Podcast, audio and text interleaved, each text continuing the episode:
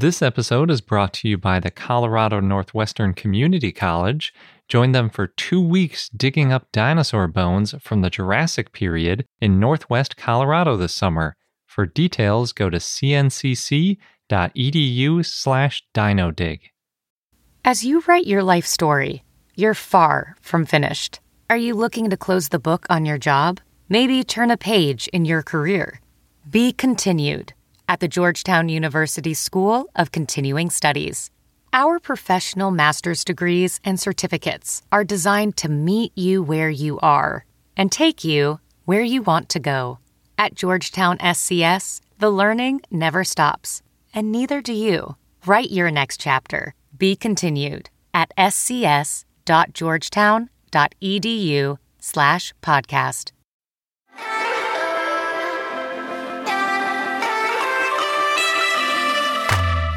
Hello and welcome to I Know Dino. I'm Garrett, And I'm Sabrina.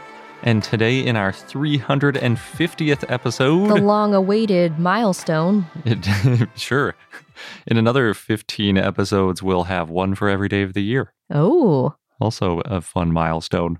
I was thinking because we've talked about this particular episode for a few weeks now. Oh, that's true. Yeah. so, as we mentioned in previous episodes, it's all about hadrosaurs. Hadrosaur-tastic. It is. So, we're going to kick it off with an interview with Albert Prieto Marquez, who is one of the leading names in hadrosaur research. And then we'll get into the dinosaur of the day, which is sort of Trachodon slash Anatosaurus, but it's really about all of the other lumpings And splittings. Of hadrosaurs. yeah, because I guess you can't have lumping without splitting. Yep. And then at the end, we'll have news. We're sort of switching it around since we're starting with the interview. So the news is just going to be the same as the fun fact, which is about a hadrosaur with some paleopathologies, also known as fossilized injuries, which is pretty interesting. In case you haven't had your fill of hadrosaurs by then. Yes, all hadrosaurs. But before we get into all of this hadrosaur goodness, we want to thank some of our patrons. And this week we have a new patron to thank, and that's the Howard family. Thank you all so much for joining our Patreon. We already had a little bit of a fun discussion on our Patreon. So we appreciate you joining. And then rounding out the shout outs, we got Remy Rodriguez, Melina and Manoli, JC, Bill Jago, Quinn Pomeroy, Risa, Ellen, Stefan, and Greg. Yeah, thank you so much. We would not have made it to 350 episodes without your support and the support of our other patrons. So if you want to join our growing community, maybe get in on some, I'm sure there will be some hadrosaur discussions in the Discord after this, then go to our page at patreon.com slash I know dino. So, as promised, with our switcheroo on the order, we're kicking it off with our interview. We are joined this week by Albert Prieto Marquez, who is a PhD researcher at the Catalan Institute of Paleontology, and we're talking to him today because he's one of the world's leading experts on hadrosaurs. And this episode's all about hadrosaurs, so we had to talk to him. Thank you so much for joining us. Thank you for inviting me. So, starting out with an easy question, because I've been wondering how people that study hadrosaurs feel about this. What do you think of the term duckbill to describe hadrosaurs? Uh, I think it's cute. I mean, uh, and it's actually sort of uh, accurate. I mean, they are very far from ducks in terms of relationship, but they have a, a structure which resembles a beak, actually. So in the in front of the mouth, both the upper, say the upper beak Mhm. and the lower one, and it actually does look like a duck bill. So, what else are you gonna tell them? if you if you don't want to get into the technicalities, I think it's it basically describes to the the layman what these animals would look like. Yeah. That and also the crests that they usually have on the top of their of their heads. Mm, Most species. So those just two things actually. But would they define these animals like from outside without actually getting into the details and all that.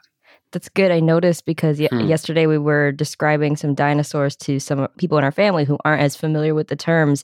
And first we said hadrosaur and they weren't sure what we were talking about. Then we said duckbill and they said, oh, yes, we know. Yeah. yeah. I know some people don't like the term because they're like, well, the, it's not so ducky because it sort of closes in a little bit more and it's more, you know, like the the beak overlaps a little more than a duck bill would Yeah. and things like that. But it's nice to hear that you like it. So maybe we'll go back to using it more because we say hadrosaur and people don't always know what we mean. Yeah, this is the, the thing that if I'm talking to members of my family or people who are not into paleontology even, if I want to just in a few words to convey the image, I think what else are you gonna call them? Mhm. Yeah. it's yeah. Unless you're talking about Parasaurolophus, then you say like the, the one with the huge thing sticking off the back of its head. Right, yeah. Cool.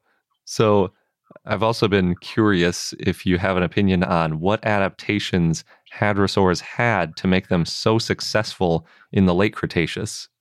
Yeah, and probably they had to do with the feeding mechanism. So actually, they have hundreds of teeth, both in the upper and lower jaws. Mhm. And some species may have more than a, a couple thousand teeth Man. in the in the entire mouth. Wow. Species that are kind of outside the group, but they are sort of uh, ancestral. They already show the trend to adding more teeth to their mouths. And then you get to the Hadrosauridae, which is the quote unquote hadrosaurs, and then you get an explosion of species, and they all show like a great increase in the number of teeth, like at least 30, more than 30 tooth rows hmm on each side. So it would be like 30 on the left side of the, of the lower jaw, and another 30, you know, from front to back Yeah. tooth families. And also, if you go deep into the jaws, you will find more more teeth, at least four or five stacked one on top of the other. And those teeth would uh, push up, so they the old ones, the, the the worn ones, would be shed, and then new ones would be growing up. That's amazing. Which is something that happens actually, you know, the dinosaurs, the what I mean, the having multiple teeth throughout their their lives. Uh, unlike us, that you know we have only two. Yeah, we get You know, stuck. you had the, the milk ones, and then we had the dots. No, da- dinosaurs they had plenty of them throughout life, but then hadrosaurs they have just a, a huge number of teeth filling their their jaws at one time. So they were they were able to chew basically also, Yeah. which is something that I think horned dinosaurs, no ceratopsians, they were also able to do. They also have very complex. We call those things. I mean, the stacking of teeth. We call that dental batteries. Mhm. So those, those two groups, like uh, ceratopsids and then hadrosaurs, were able to have all this complexity in their mouths, and probably this was a key factor in their success. I think That's cool. Does that tell us anything about what they ate? they they could tell us something about the type of plants. So we actually worked by my former supervisor Gregory Erickson, who is a professor at uh, Florida State University in Tallahassee. He has done some work on the microstructure of those teeth, every individual tooth. He found that those teeth are really complex. You have up to six different types of tissues. You know that we have uh, an enamel and two or three more tissues but those uh, hadrosaurs had even more types. Hmm.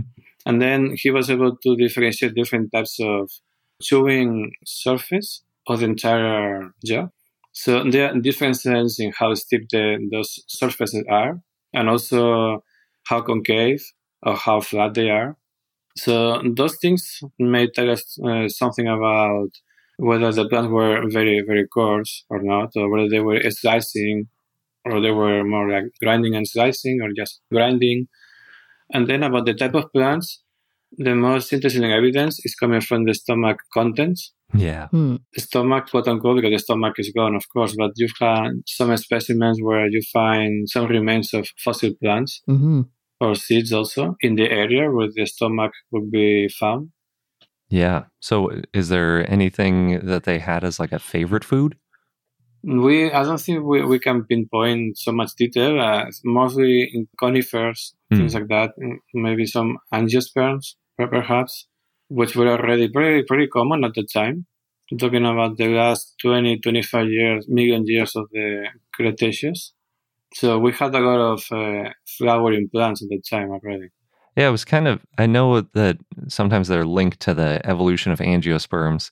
No, some some studies show that actually there is no correlation between the radiation of angiosperms and that of these mega herbivores. Oh, really? Hmm. So mm, yeah, the statistical data and some analysis doesn't support that. Cool. So then it's Mm-hmm. just that their teeth were way more efficient for whatever they were trying to eat. Yeah. Cool. So, since you study dinosaur radiation too, do you have any Hmm. thoughts on whether or not dinosaurs, or maybe more specifically, hadrosaurs, were declining in diversity prior to the mass extinction? There are papers.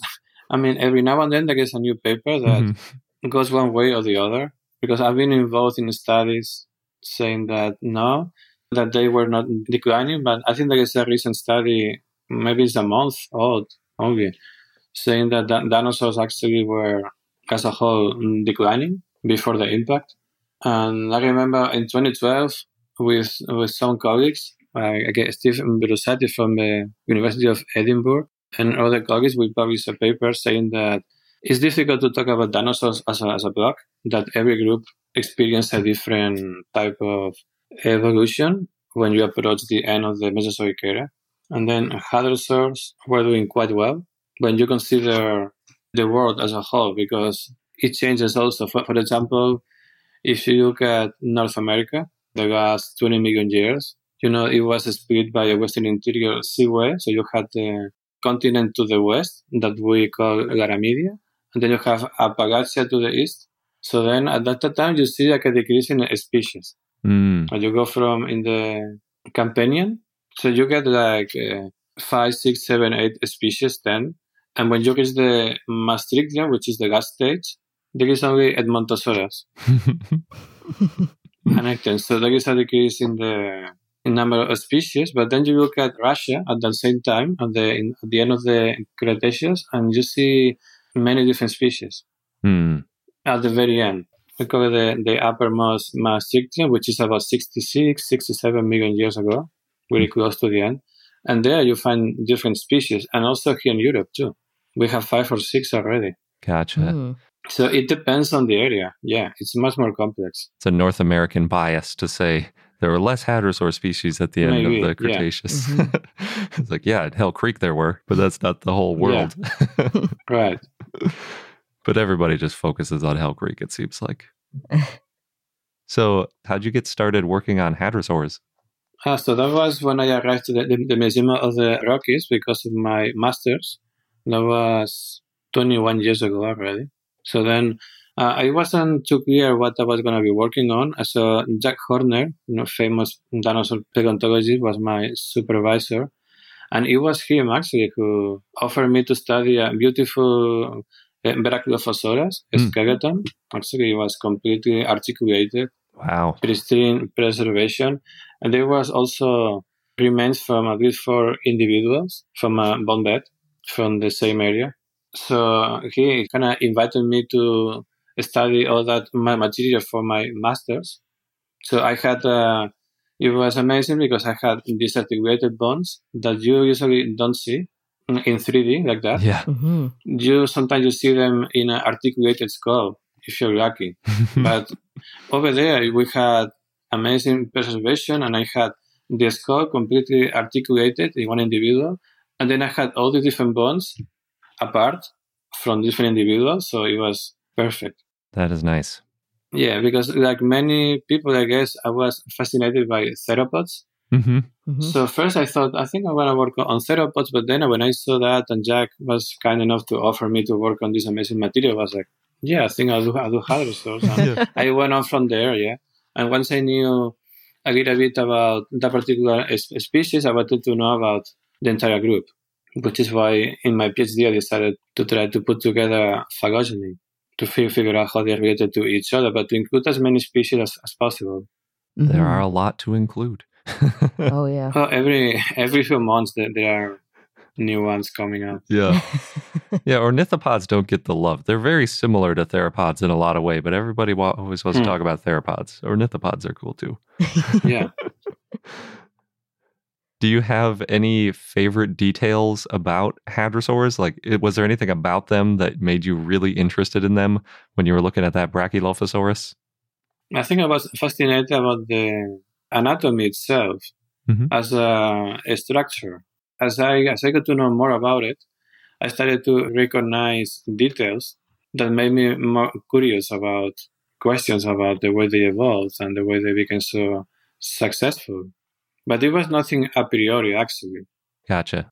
It was once I got I got into the study, and once you know more about something, then you want to know even more, hmm hmm and it becomes a little bit uh, a bit of, a bit of uh, obsession because I mean there were so many other species around in, in that museum. It was amazing. So you start comparing, let's say, the dentary or the, the jaws of this species with the jaws of another species, and you start seeing differences. They may tell you how they relate to each other. Yeah. So that really sparked a lot of interest to keep uh, digging deeper.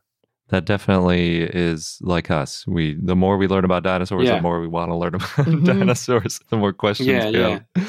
It's self, it's a self-feeding process, I guess. Yeah. Yeah. And it's nice that there's so many being discovered. When we first started, we were worried that we would run out of topics, and it's like, no, Mhm. there's never. too, there's almost too many topics to cover. Every week we have to decide what we're not going to talk about. That- Oh yeah, and and also because Ha- Hadrosaurus is one of the dinosaur groups for which we have more material, Mhm. hmm so you can approach questions about life history or ontogeny, Yeah. More biological things that with other groups you are more li- limited because of the fossil record. hmm So that was interesting. With your thesis, because I'm I'm actually reading it for the episode as well, but See how good your memory is from 21 years ago. Uh, I know, You're gonna I make him defend his thesis. the second no, no, time no, around. not defend. Just I'm just curious in terms of um, when you're going through the phylogeny. Like, were there ever any cases? Maybe you don't have that many bones, but the one bone that you have does have a unique characteristic. And then how do you decide, like, okay, this is enough? Like, it can stay its own genus, or no, that's not enough. We need to, I don't know, come back to this later. Oh, this is it's simple because there is not a ha- hadrosaur in the world that that has it. Oh, But then that's why I decided to just try to see every no everything impossible. No, but in three almost almost four years I spent traveling. Mhm. I wanted to actually see firsthand as much material as possible. So then when I see some new element in maybe here in the Pyrenees or in other part of the world, I have a huge database of and a huge archive of photographs from maybe 80% of all the species. Oh, wow. No? So then I can be sure that what I have is unique. Hmm And then I complement that with uh, papers that have been published over the last few years. Because, of course, since I finished my dissertation, there have been new species, and I kept traveling as much as I could Mhm. since then. But the pace of the discoveries has increased, Yeah. Oh, yeah. it's hard to keep up and with. it's almost like exponential. right. I think there is more more people working today in vertebrate paleontology than ever, and it keeps increasing. Hmm So it's really hard to keep up with the pace of the new output of publications. Yeah. Yeah, definitely. And hadrosaurs too. y- You started with so much, Yeah. so much material. It's not like ankylosaurs where they there are four or five named in a year and it adds like 20% to the number of named species. Yeah.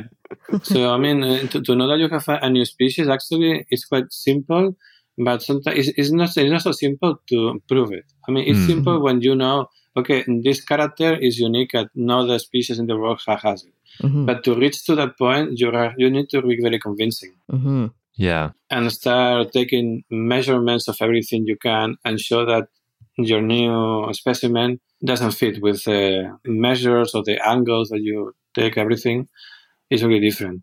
hmm So sometimes it's quite involved until you reach that point. And you need to make sure. Does it come up a lot that people question whether it's like individual variation or uh, Yeah, yes. paleopathology or one of those Ontogeny. Oh, yes. taphonomy? All the time. Or maybe sometimes also it's very difficult. Like now we are we're discovering a new species, but it's based on subadults. Hmm. So I, I need to show that these characters are not going to change in adults between us in subadults and adults. hmm Some characters change and some don't. But most people will be very quick to say, "Oh, it's just a juvenile, so hmm you shouldn't use it." But they will throw everything like it's a juvenile. But well, but you have to see which traits are going to change and which are maintained. So Yeah. if you know this trait is going to be also found in the adult, then yeah, you can name it based on that. Yeah. And there are tons of dinosaurs where all we have is juveniles. Then what are you going to? Right. they can be really Mhm. unique. Are you going to not name it? Wait till you find the adult Yeah. someday. Yeah, I mean, sometimes you have no choice but to, but to wait. But if you think like we think now, we have some bones that actually are, we call that diagnostic, Mhm. so that they have unique characters. And then, but we, we need to prove that even though it's a juvenile, we, because of the knowledge we have for other species, where we have a, a series, you know, like a, uh, we call it ontogenetic series, like a Maiasaura, uh, Mhm, Hypacrosaurus stebingeri, uh, and Corythosaurus casuarius. So in those cases, we can refer to those instances where, where we have a very complete ontogenetic series and then use that as a, as a, a reference to know what should we expect the morphology to become from juvenile to adult. Yeah. So for example, if I see that my I have a bone, like a cheekbone, no? that tells me about the size of the orbit. And I see, oh, it's huge. But then we know that in juveniles the orbit is huge. So Mhm. we, we shouldn't use that as a as a character because it's gonna change in adults and it's a juvenile trait. But then there are other things, but maybe it's constant. Where's a more constant spot in the bones? In the postcrania, yeah, there are some. mhm. So, for example, the hum- humerus, Mm. it has a very. I don't want to start throwing names, but there is like a, a crest Mhm. that expands. It's sort of like a. Hmm, Is it the deltopectoral? yes, right, the pectoral crest. So it's basically like a thick lamina that sticks out of the shaft of the bone. hmm So this is very prominent from the neonates. Maybe not as much as in the adult, but when you compare more ancestral taxa, even in juvenile versus juvenile is not as prominent and in the hadrosaurids. Oh, that's Mhm, interesting. mhm. So yeah, things are gray. I don't know, black or white.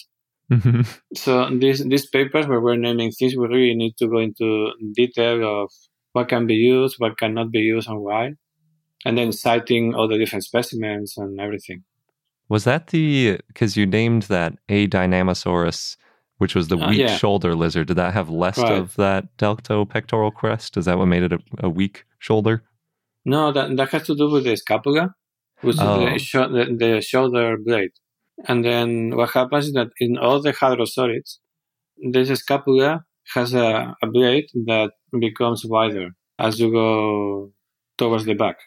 But then in this Adynomosaurus, it didn't become wider. Mhm. And then, of course, most people would say, what if it's a, a juvenile, even though it was not the smallest scapula? But people could argue maybe it's not wide enough because it's not an adult.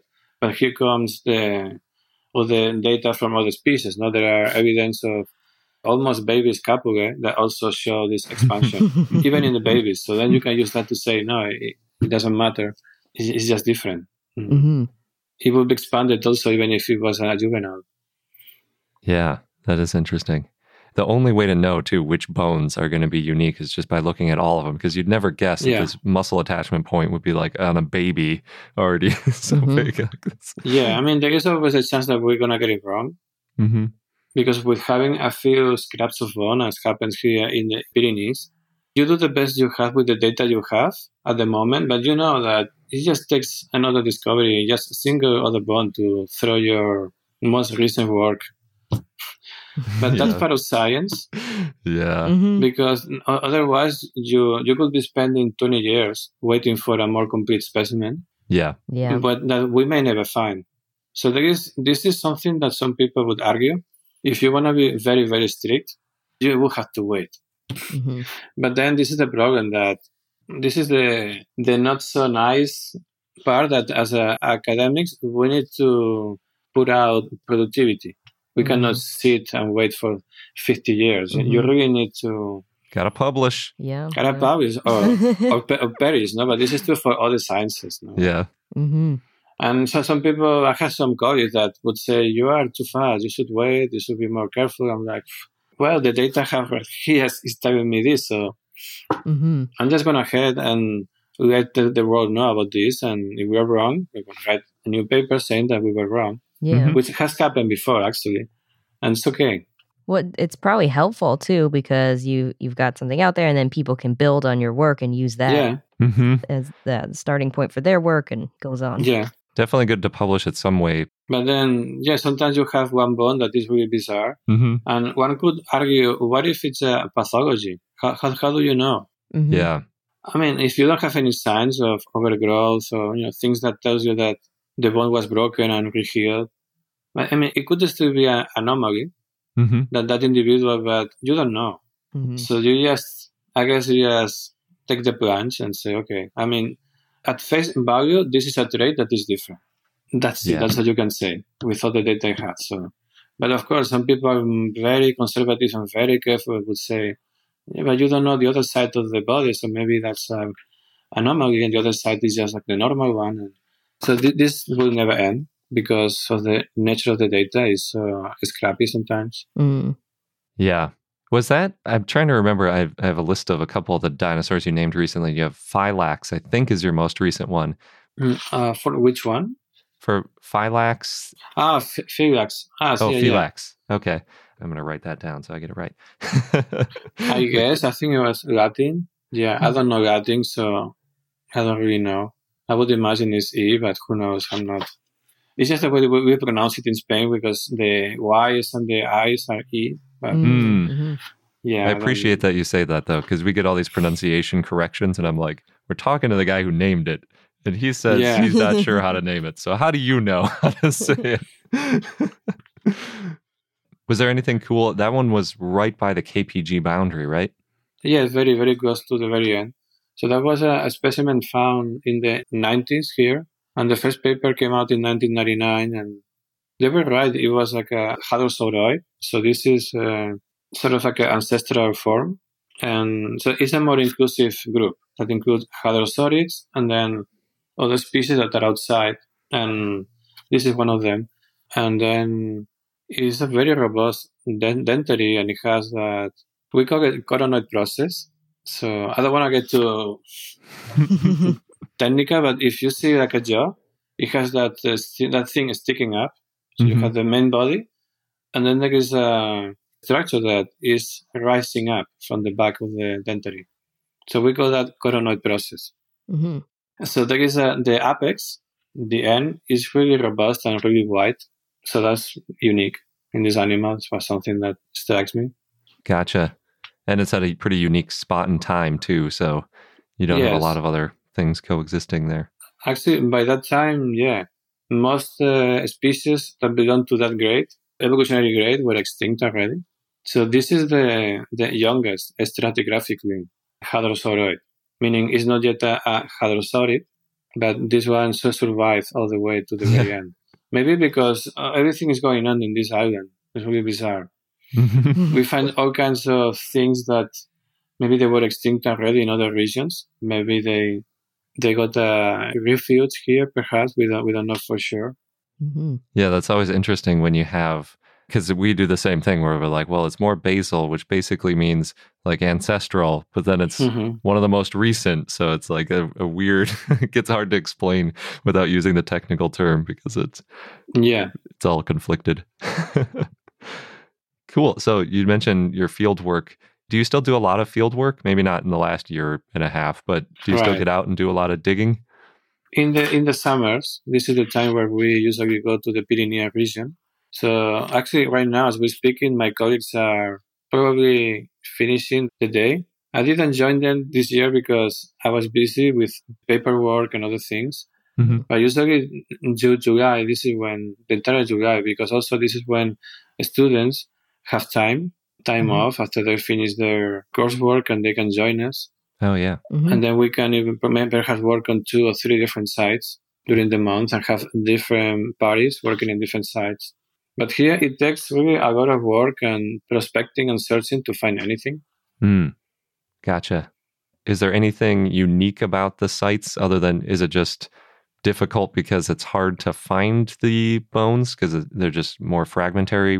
Well, eh, it's a small basin. I mean, compared to the areas in Central Asia or North America, the area is rather small. So at this point, after de- decades of searching and, and field work, we are afraid that we may be running out of sites. So we are searching and searching and we find isolated bones. For example, we found a metatarsal that I'm actually we are we have a paper submitted that is in a re- review, and this is going to be a little bit controversial because to put it simply, it's a hadrosauria that is trying to be a Hypsilophodon because it's a really small and light animal, and all we have is a metatarsal four. But it's Yeah. a really long bone. It's even longer than if you pick up a metatarsal four of a Hypsilophodon. Mhm. It's a very slender bone, and made for high speed. You know, we, we call cursorial animal. hmm So this this bone has the same proportions, and it's as if you take a metatarsal of a hadrosaurid, and then you just stretch it. If you could do that, no, we like say when on 3D software, and you take a, a chunky large hadrosaur metatarsal four, and then you just stretch it and make it long, you will get this bone. It has all the the, the, the features, the morphological features of a hadrosaurid, but this is just stretched and made as, as slender, and that's all we have. yeah, that is going to be controversial. hmm Yeah, and I mean, I saw it is that this is a, a, a metatarsal of a hadrosaurid, but it's trying to be something else. And it, we, we think it's a really bizarre lineage that became adapted to cursoriality Hmm. Mm. here. We don't know why. But also, it's part of the uh, island effect Yeah. Mhm. that happens. You know, like in Romania, we had that dromaeosaurid that had a double sickle claw hmm instead of one. The Balaur bondoc was called. Yeah. it's very bizarre. So here we're finding also a lot of bizarre things. And it's making our lives really hard because it's very hard to compare with anything else. hmm yeah. Because, mm, for example, we, we have now what we think is part of the, of the crest. It's just an isolated piece.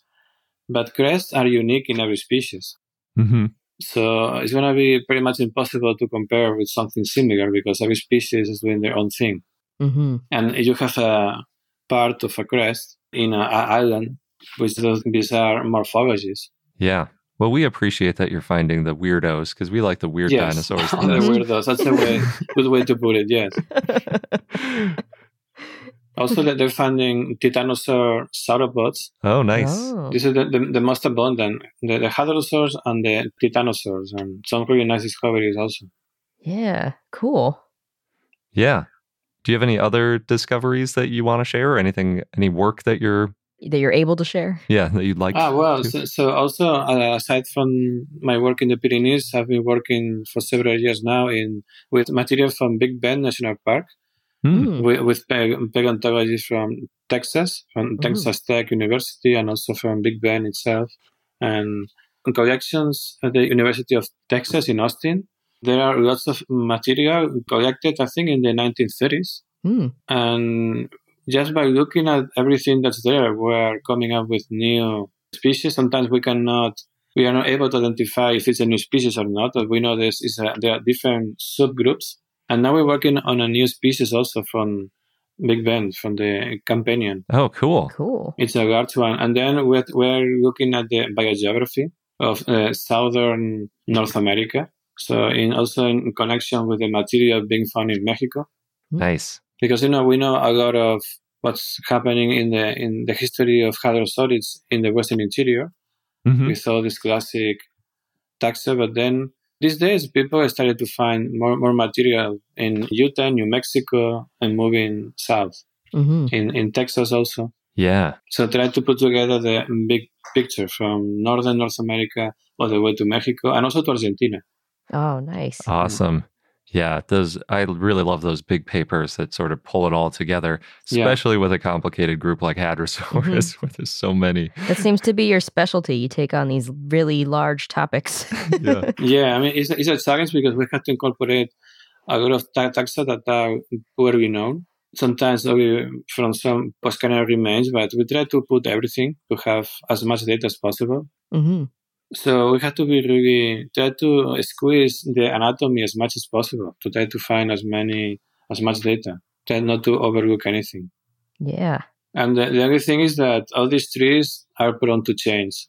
As long as you incorporate a new species, everything changes.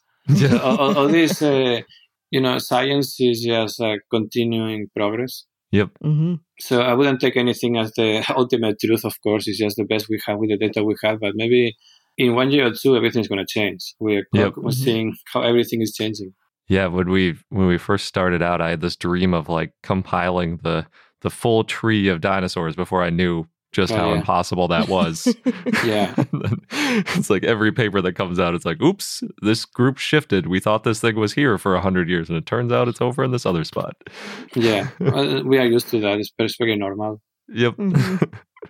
The difficulty is to convey this to the public, the Mhm. general public, because they may see, okay, so what do we trust? These guys are always changing their hypothesis. exactly. Yeah. So they understand that it's a state of flux. Yep. hmm We like the flux. Yeah. Keeps things interesting. it does. Oh yeah. Cool. One last question for our Mhm. listeners. If they wanted to find out more about you and your work, is there a place online? Like, do you have a Twitter or something like that? So I don't have a, a Twitter, but they, they can check the web of the Catalan Institute of Paleontology. Mm. And there is my profile over there too, along with the other members of the Dinosaur Ecosystems group also. Great. Or there, there is a, a Facebook link to the all the work we're doing in, in the Pyrenees. Oh, cool. Uh, it's been posted also in the web of the of the Catalan Institute of Paleontology, which has sort of like a news page also. And then on, on Facebook there is a page also from the museum in the Pyrenees, which is in a small town called Isona. I'll have to make sure it's on our map. I think I found that one recently. I love finding the small dinosaur museums. And then when we travel, we try to make it out to as many as we can. So cool. And like you said, sometimes they have tons of fossils that are on display. Yeah, I mean that, that museum uh, in Isona is uh, undergoing renovation. Mm. Mm. I think they're, they're supposed to be finishing in a few months. And they are expanding the, the, the building and building new exhibits also Nice. and putting a lot of material. So that's going to be really nice. That's awesome. Mhm. Yeah. Cool. Well, thank you so much for joining us. That was an excellent conversation. You cleared up a lot of our Hadrosaur questions. Yes. Yeah, thanks for inviting me. Thank you so much. That was really fun to talk about all the hadrosaurs, and the discussion really helped me with the our dinosaur of the day or the rest of this episode.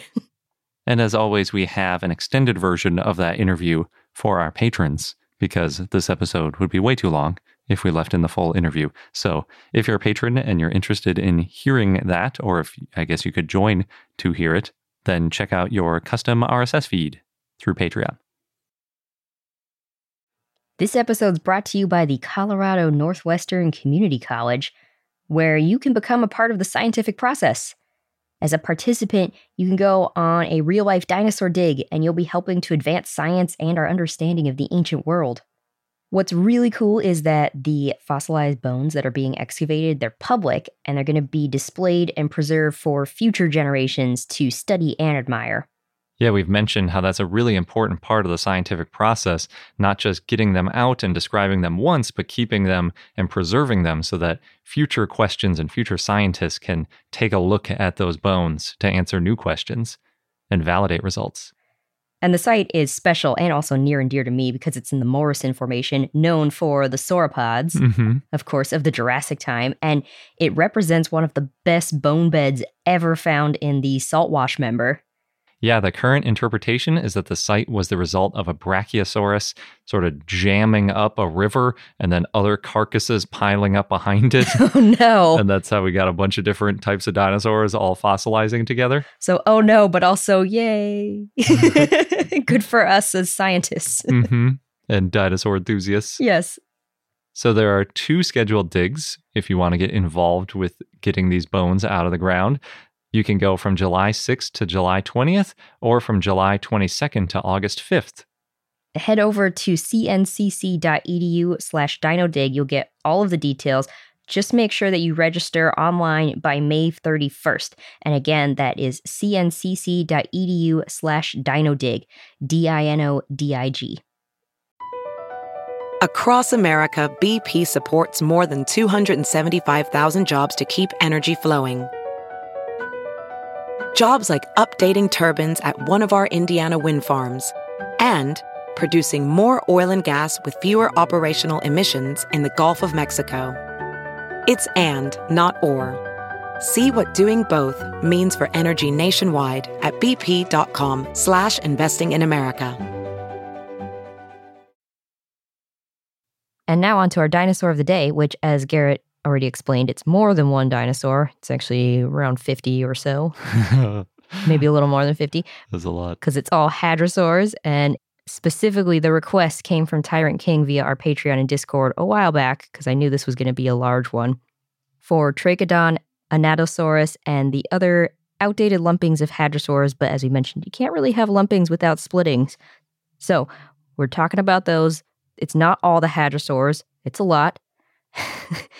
We've covered a lot of hadrosaur history in a few episodes, you know, just to get you started. If you wanted to go back to those, there's Edmontosaurus and Anatotitan in episode 129, Lambeosaurus in episode 148, and I'll be mentioning a lot more throughout this segment.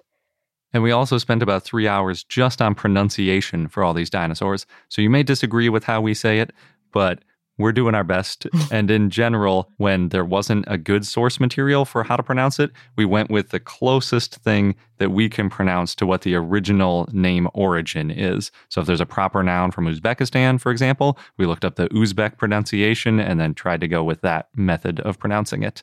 But then it gets Latinized and then our English version of it. So it's always going to be a little different. Mm-hmm. But we're doing our best. yes. All right, so diving into the hadrosaurs. Again, this will be a lengthy segment. Hadrosaurs, as most of us already know, they're known as the duck-billed dinosaurs. They're the herbivores with dental batteries, and they're facultative bipeds, so they could stand on two legs, but oftentimes they were on four. I'm going to start with an excerpt from Hadrosaur's Life of the Past, which was published in 2014. There's 36 chapters of hadrosaurs, and it was the result of an international hadrosaur symposium in 2014. They had 50 over 50 presentations that quote rounded out two days of hardcore hadrophilia. Hadrophilia.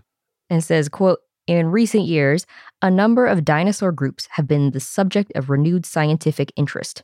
In 2005 sauropod studies experienced a scientific renaissance with the benchmark publications the sauropods evolution and paleobiology and indiana university press's thunder lizards the sauropodomorph dinosaurs in 2010, after a decade long surge of interest in horned dinosaurs, the group received similar treatment in Indiana University Press's new perspectives on horned dinosaurs. During the last five years, it has been the hadrosaur's time in the spotlight. Nice. So, uh, kind of setting the stage here with the hadrosaurs. There are a lot of papers around Trachodon and Anatosaurus and other individual hadrosaurs. A lot of the papers are by Albert Prieto Marquez. As we said, he's a leading hadrosaur expert but we'll get into source material at the end of this segment. Most hadrosaurs are identified from their skulls. In 1989, Michael Keith Brett-Surman wrote a revision of Hadrosauridae and their evolution and reviewed 48 hadrosaurs.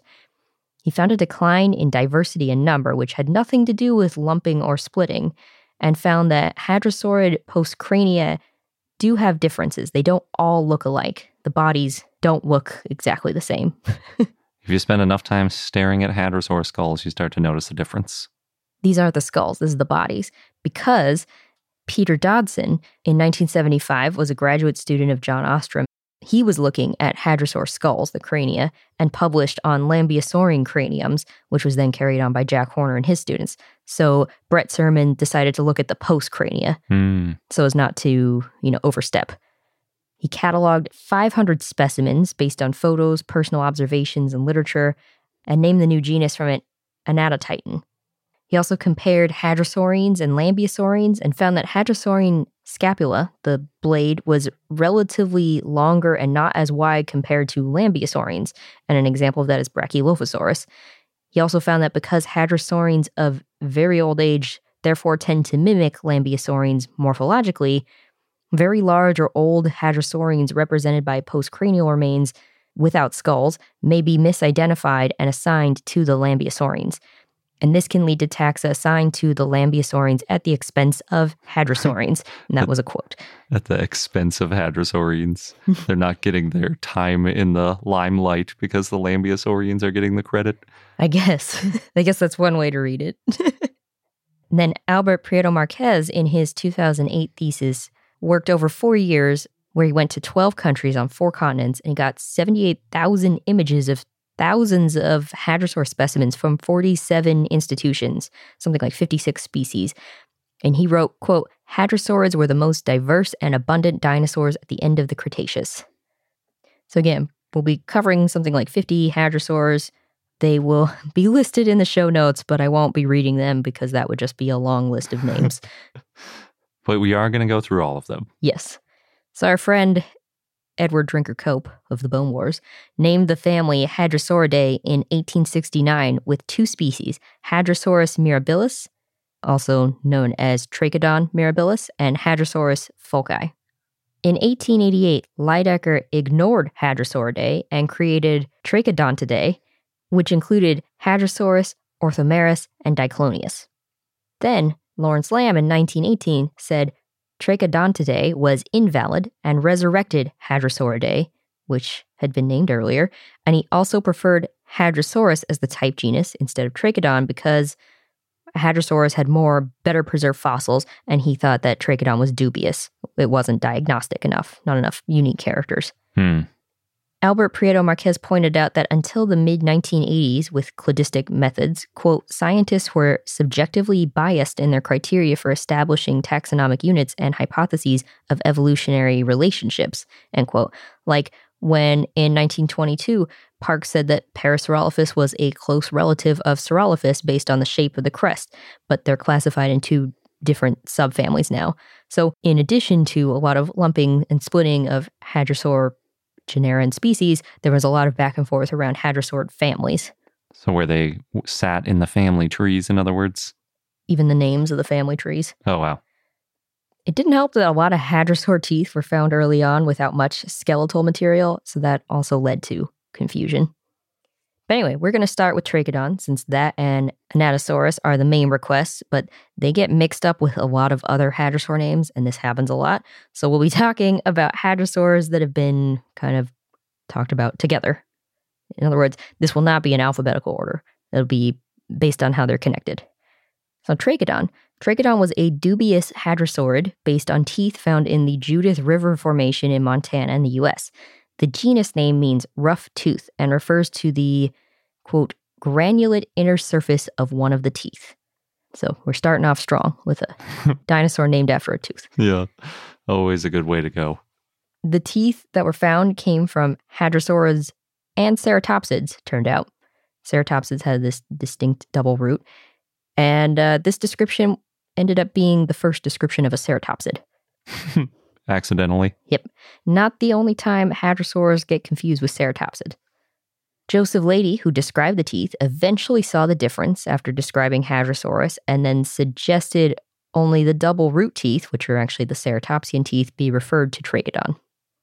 In 1853, Ferdinand Hayden had collected teeth and fossils along the Missouri River and then sent them to Leidy to describe. And at the time, Hayden was only 24 years old, he was a student exploring the Badlands. And apparently, he got the nickname Man Who Picks Up Stones Running from the Sioux because he collected fossils so quickly. That's a pretty good nickname. Yeah. So the type species is Trachodon mirabilis. Leidy described it in 1856. He described the teeth as very worn and in fragmentary condition. And as a side note, Leidy also described Hadrosaurus foulkii, which we talked about in episode 202 in 1858, which had a lot more of the skeleton. And some paleontologists thought that Hadrosaurus and Trachodon may be the same, but they didn't have the skull. So they didn't know about it, you know, being the duckbill type of dinosaur. They thought it was like a Iguanodon. Lull Wright published a monograph on hadrosaurs in the 1940s, and they thought that the roughness of the tooth that led to Trachodon's name was because the tooth wasn't used. The species name, Mirabilis, means marvelous in Latin, and so Trachodon's based on seven unassociated teeth. The bone wars also didn't help in terms of it made a lot of things confusing. And at one point, all known hadrosaur species were considered to be Trachodon, except for Claosaurus agilis. Other species included Trachodon amurense, which was named in 1925 based on a partial skeleton found in China and is now considered to be Mandschurosaurus. There's also Trachodon cantabrigiensis, which was named in 1888 by Lydekker based on a tooth found in England, but now that's considered to be a nomen dubium. There's Trachodon longiceps, which was named in 1897 by Marsh based on a large right dentary with teeth found in the Lance Formation of Wyoming in the US, then later assigned to Anatotitan, and it's now a Nomen dubium. Trachodon marginatus, which was named in 1902 by Lambe, based on disassociated skeletal material that later became Stephanosaurus marginatus, and then it was referred to Kritosaurus by some. Then there was Trachodon selwyni, named in 1902 by Lambe based on a dentary with teeth found in the Dinosaur Park Formation of Alberta that became Pteropelyx and then became a Nomen dubium. So there's a lot of dentaries and teeth that got named different things and then later became Nomen dubium. In 1915, Charles Gilmore wrote about Trachodon and said that Hatcher, back in 1902, he wrote this article titled The Genera and Species of the Trachodontidae, Hadrosauridae, Claosauridae. Marsh. It's an interesting title. Anyway, in that article, Hatcher said that the 10 genera of Trachodontidae should be lumped into two Trachodon and Claosaurus, which used to be Trachodon annectens. And the other eight should be synonyms of Trachodon. As a side note, we'll get to Claosaurus later, but he also said that Marsh's smaller Claosaurus agilis should be considered a valid genus. So Gilmore talked about the fragmentary teeth being problematic for identifying and comparing other specimens. And he also said that he didn't think Trachodon was from the Lance Formation. Not many teeth were found there compared to the Judith River, Belly River, and Two Medicine formations. He said that Trachodon was based on specimens from the Judith River Formation, and those specimens have a smaller number of teeth, so Trachodon could only be from the Judith River Formation. And he said that this meant that the Trachodons from the Lance Formation did not belong to a genus, and that meant that one of the older dinosaur names should be revived. Charles Sternberg compared the holotype, the teeth of Trachodon mirabilis, to other hadrosaurids in 1936 and found they were most like lambeosaurines. In 2016, Albert Prieto Marquez and others named Eotrachodon orientalis to honor Trachodon. The genus name means dawn roughtoothed from the east, and it was a primitive hadrosaur found in Alabama in the US and lived about 10 million years before Parasaurolophus and Lambeosaurus. And we've actually talked about Trachodon before, specifically the Trachodon mummy, in our episode about Edmontosaurus in episode 129, because the Trachodon mummy is now considered to be Edmontosaurus. That Trachodon mummy is pretty amazing, which is what it's usually still called, even though it's definitely Edmontosaurus. Mm-hmm. I shouldn't say definitely. Nothing's ever definite, Right. but most likely Edmontosaurus. But that just shows you how much Trachodon has been split up Yeah. over the years. It's still a useful name because that mummy, with you know, with the fossilized skin basically, is such a unique specimen that it has its own name essentially at this point, calling it Trachodon. In terms of lumping and splitting, Diclonius mirabilis is a junior synonym of Trachodon. In 1988, Walter Coombs Jr. wrote that Cope had named Diclonius based on isolated teeth, which wasn't enough, since hadrosaur teeth are too different based on individuals. And he wrote, Trachodon mirabilis is also a nomen dubium, although the name may be used in historical but not taxonomic discussions. And he said that Anatosaurus copi, which was originally Diclonius mirabilis, was valid but was not necessarily referable to Anatosaurus. So that leads us into the next hadrosaur, Diclonius, which was a dubious hadrosaur, as you may have guessed from just now. it lived in the late Cretaceous. It was found in the Judith River Formation in Montana. It was named in 1876 by Cope based on one tooth. Then later, Cope referred other teeth. And the genus name, Diclonius, means double sprout because it refers to how it replaced teeth, where replacement teeth could be used at the same time as older, more worn teeth. These teeth were double sprouted compared to monoclonius. They used one set of teeth at a time, and that's monoclonius was named in the same paper by Cope. The type species is Diclonius pentagonus, which, because it's based on teeth, is considered a nomen dubium. In 1942, Lull and Wright republished Cope's descriptions, but they couldn't find the type specimens in the American Museum of Natural History collections. Another nail in the coffin. Mhm. If it being based on teeth wasn't enough. Mm-hmm. And after looking at Cope's descriptions, they found that this species may have been a ceratopsian. But they thought that Cope was misled with a ceratopsian tooth that was included with the type specimen of Trachodon mirabilis, because there's no ceratopsian tooth fragments in the type specimen of Diclonius perangulatus. But other teeth from Trachodon were still considered to be from a hadrosaurid. So they said that Cope's descriptions were not enough, and they said Diclonius was, quote, open to question and doubtful, and some of it could be referred to Trachodon. According to Sternberg, Cope believed that Leidy had abandoned Trachodon, so he named the species Diclonius and then referred Trachodon mirabilis to Diclonius in 1883, which is the same time he described a skull from the Lance Formation in South Dakota that he referred to Diclonius mirabilis, which had been found in 1882 by Cope and Hill. Poor old lady, Yeah. yes. as he's known. As he's known, we cover all of that in the Bone Wars episode 250. So, some paleontologists at the time thought that the Judith River Formation and Lance Formation were from the same time period, which is probably why Cope referred the skull. American Museum of Natural History labeled Cope's Diclonius mirabilis skeletal mount a trachodont skeleton because it was too unclear at the time. And then eventually it was relabeled to Anatotitan copi. and now it's considered Edmontosaurus. Yes. The next dinosaur is Anatosaurus. Richard Swann Lull and Nelda Wright published their monograph on hadrosaurs in 1942. We'll be bringing up their monograph a lot. They named Anatosaurus for the most common North American hadrosaur without a crest. The type species is Anatosaurus annectens. It's based on a partial skeleton and skull that Marsh had described as Claosaurus annectens in 1892.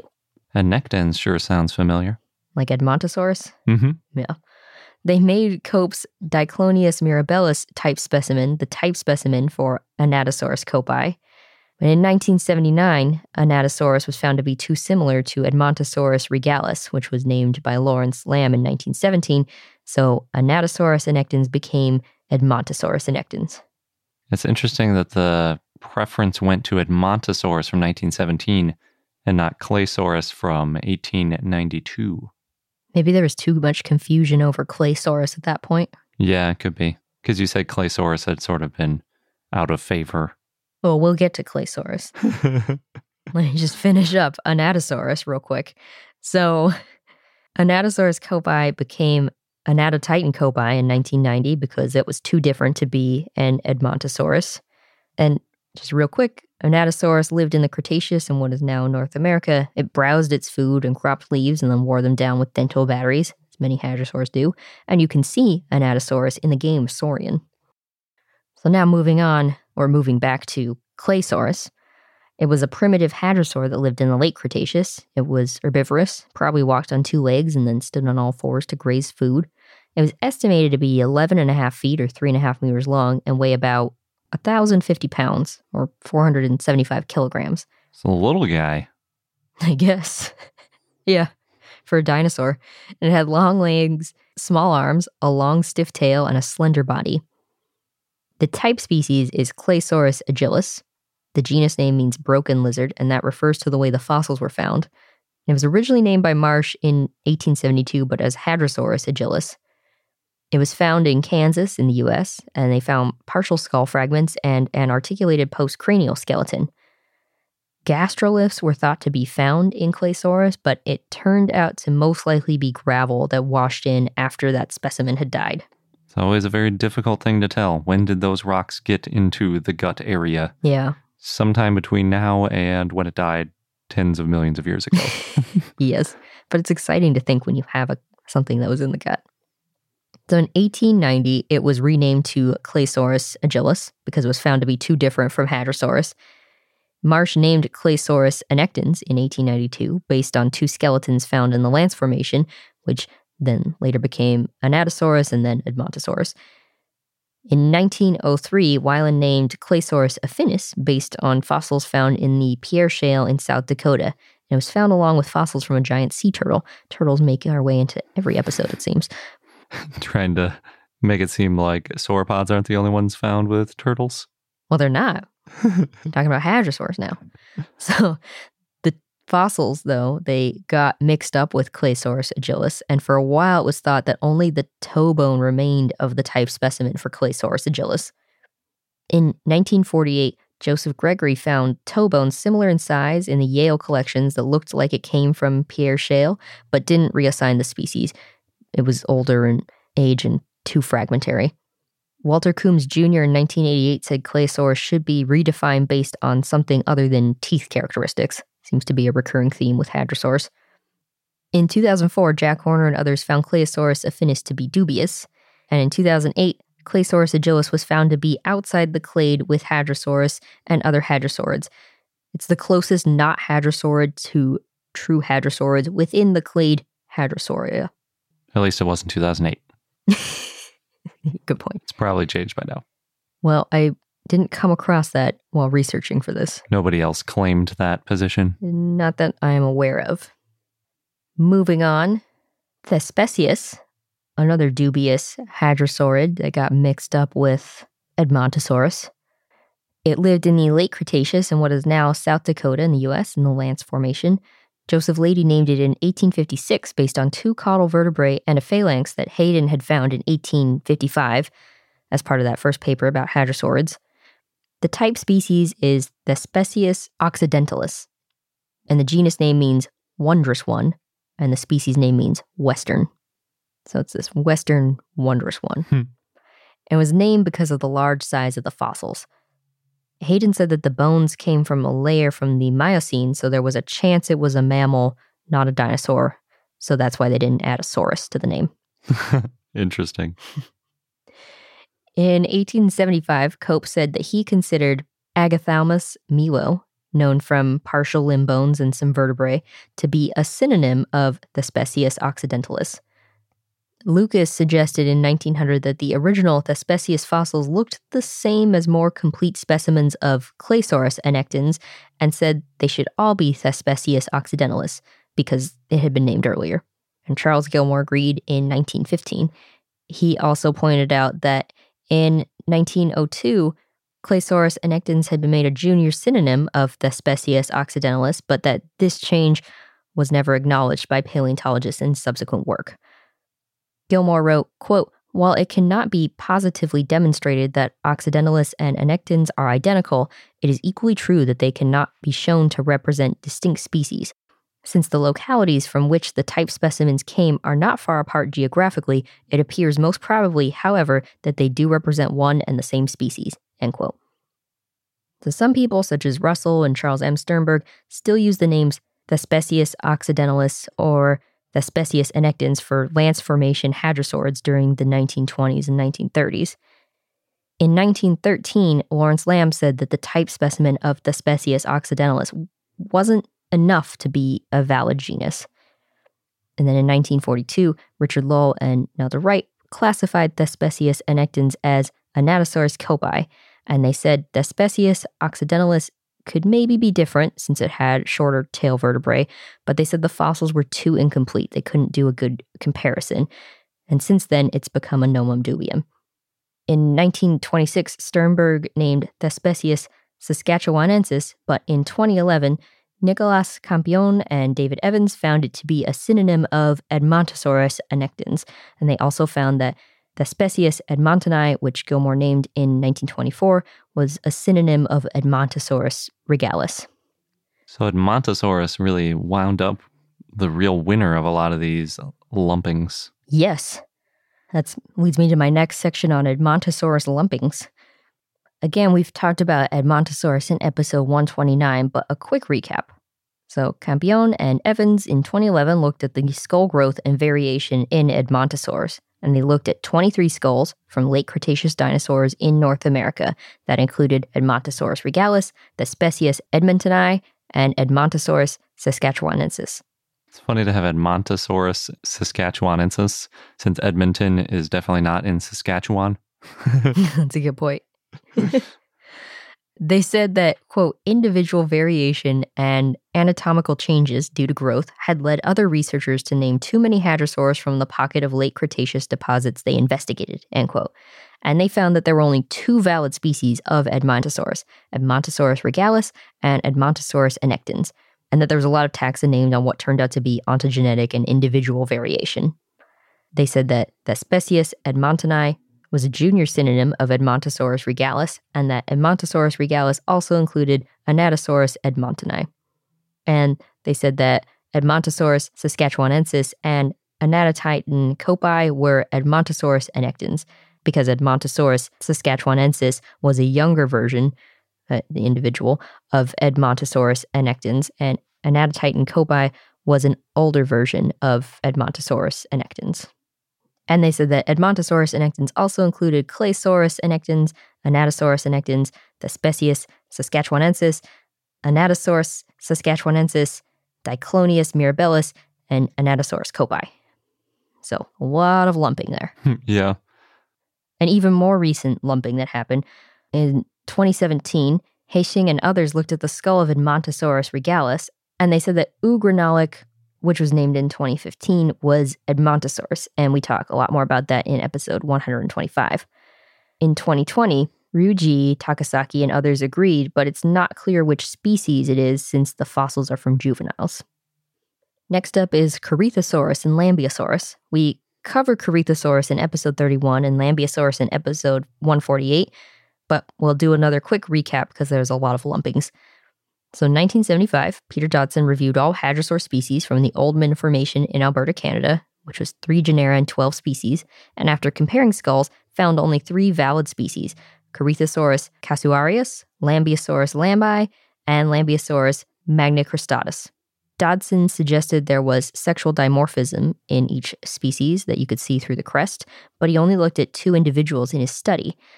Then Dave Evans and Robert Rees found that one of those individuals, the supposed female one, had a broken crest and just seemed smaller. And if it wasn't missing a piece of the crest, it would have been about the same size as the second individual. Twist. Yes. Then James Hopson suggested, and Kenneth Carpenter agreed, that Lambeosaurus lambei individuals were females and Lambeosaurus magnicristatus individuals were males. But Evans and Rees said that the two species were found at different geologic levels and they did not overlap. So that brings us to Pteropelyx, a dubious hadrosaur, and the fossils may actually be Corythosaurus, according to Brett Surman in 1989. But there's no skull, so you can't be certain because you can't compare. Pteropelyx lived in the late Cretaceous in what is now Montana in the US. It was found in the Judith River Formation, and it was named by Edward Cope in 1889. The genus name means winged pelvis. There were multiple species assigned to it, but they're all based on fragments. I like that name, winged pelvis. yeah. Other fossils thought to be Pteropelyx probably belong to Lambeosaurus or Gryposaurus.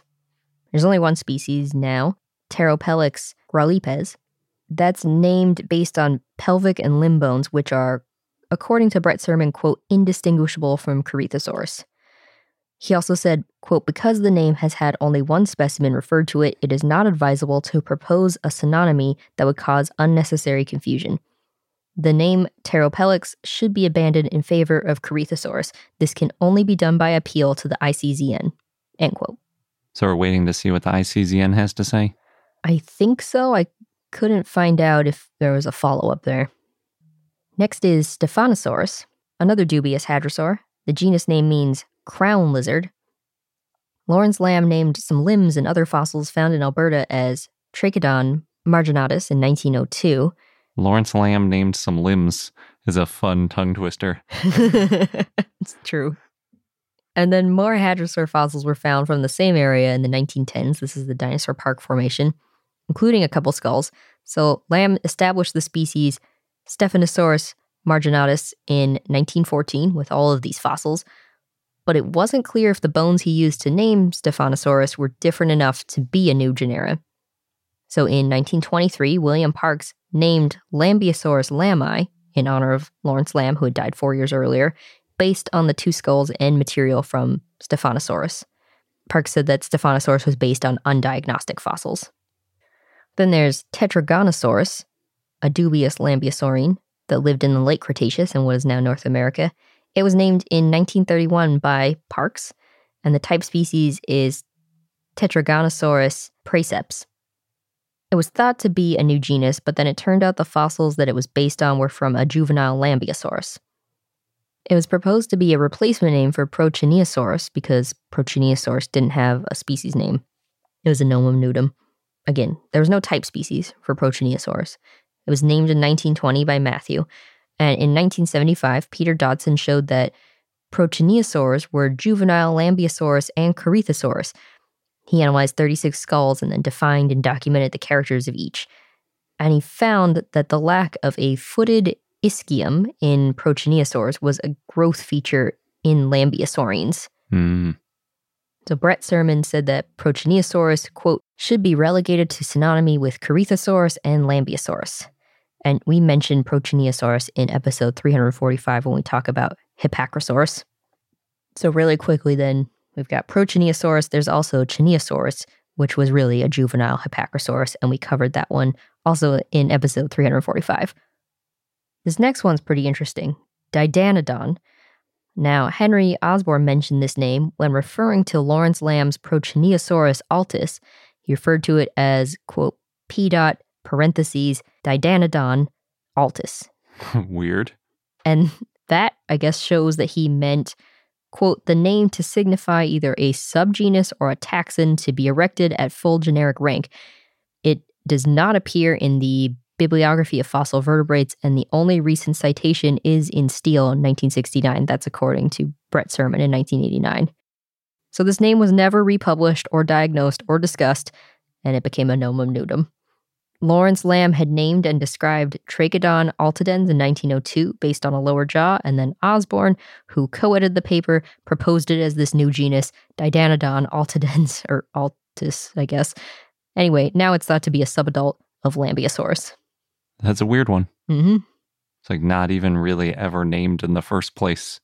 That's not the weirdest one, though, in terms of not really being named for a hadrosaur, but that's, we'll get to that. Next is Kazaklambia, which was described in 1968 by Rojdestvensky as a species of Procheneosaurus convincens. The species name refers to the fact that it was the most complete fossil found on Soviet territory and proved dinosaurs could be found above the quote unquote dinosaur horizon. Oh, interesting. So they thought there was a latitude that dinosaurs wouldn't be found north of? Mm-hmm. Kazaklambia was referred to Corythosaurs for a while. In 2013, Phil Bell and Kristen Brink named Kazaklambia. The genus name means Kazakh lambeosaurine, and it's known from a nearly complete juvenile. Some scientists think it is synonymous with Jaxartosaurus, but others think it's a valid species. That leads me to Jaxartosaurus. It was a hadrosaur that lived in the late Cretaceous in what is now Kazakhstan. It was based on a partial skull found near the Jaxart River. It was described in 1937 by Ryabinin. The type species is Jaxartosaurus aralensis. The genus name means Jaxart's lizard, and that's after the early name of the Sirdarya, a river in Central Asia. There was a second species, Jaxartosaurus fuyuensis, described in 1984 by Wu based on a dentary found in Xinjiang, China, but that one is dubious. There was no evidence of a lambeosaurine crest, so it was assigned to Hadrosaurinae.